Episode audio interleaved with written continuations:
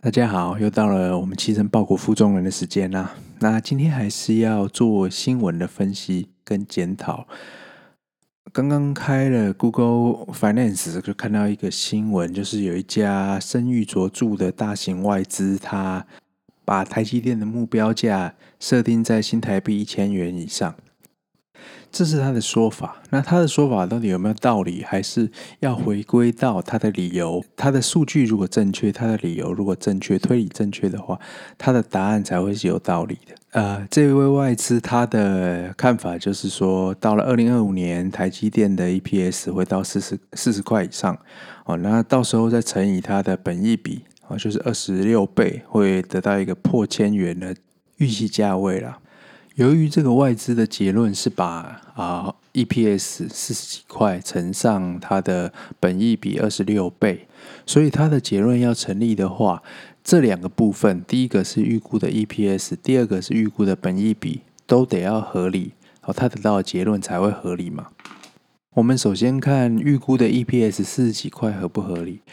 这个我倒是没有意见，因为哈，在现在半导体全球大缺货的情况下，出现任何的单一年度的 EPS，可能都不会奇怪了。问题会出在哪里呢？问题会出在本益比二十六倍这个设定上。为什么我说它有问题呢？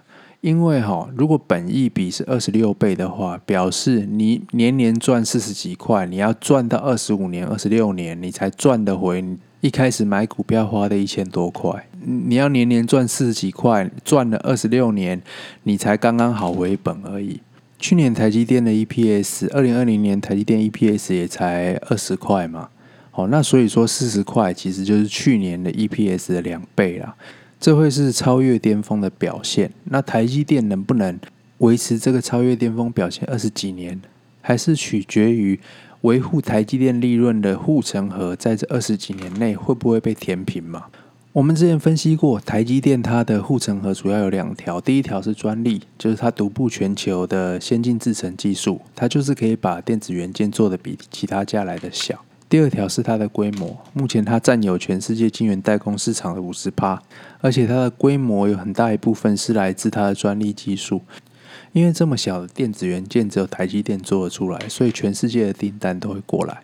反过来说，如果在先进制程的领先优势丧失了，也就是说其他家也做得出跟台积电一样小的元件的时候，那台积电的规模优势也就会跟着削弱很大的一部分了。再来就是定价方面，现在的先进制程，因为全世界只有台积电会做，所以台积电等于是在一个独占市场，它有定价权，它说价格是多少就是多少，客户只能乖乖接受，因为他找不到其他家来买，只有台积电有在卖。如果有一天台积电的先进制程，其他家也做得出来了，那产业的特性就会从独占变成大宗商品产业。台积电就只能被动、被迫的接受市场上的公定价格，再也不能自己画出也给挡。所以讲到这里，我们可以看得出来，先进制程有没有极限？如果有的话，什么时候会到这个极限？台积电到这个极限以后，其他家多久会赶上来？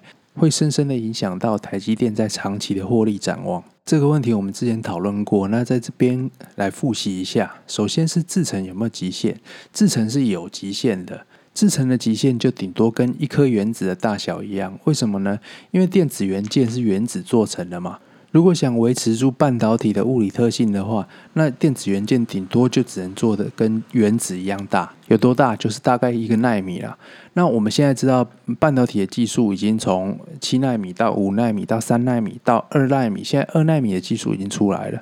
如果说终点是一奈米。而台积电现在已经跑到了二奈米，那我们可以说，台积电在先进制程这这一条马拉松上，已经快要达到终点了。台积电把元件做成一纳米的那一天，就是台积电到达终点的那一天。这时候，因为比赛已经结束了，台积电没有办法再往前跑下去，它只能够坐在终点，看其他竞争者、其他参赛者一个一个的赶上来。如果目前台积电跟竞争者的差距是五年，也就是台积电如果现在开始坐在原地不动的话，其他人要花五年才能赶得上它。那这五年加上台积电跑到技术极限所需要的年限，就是台积电能够维持住专利这条护城河的年限了。这个年限我们合理假设十五年，因为其中五年就是刚刚提过的，其他对手要赶上它的时间嘛。那还有十年，就是台积电从二奈米做到一奈米，把一奈米商用化所需要的时间。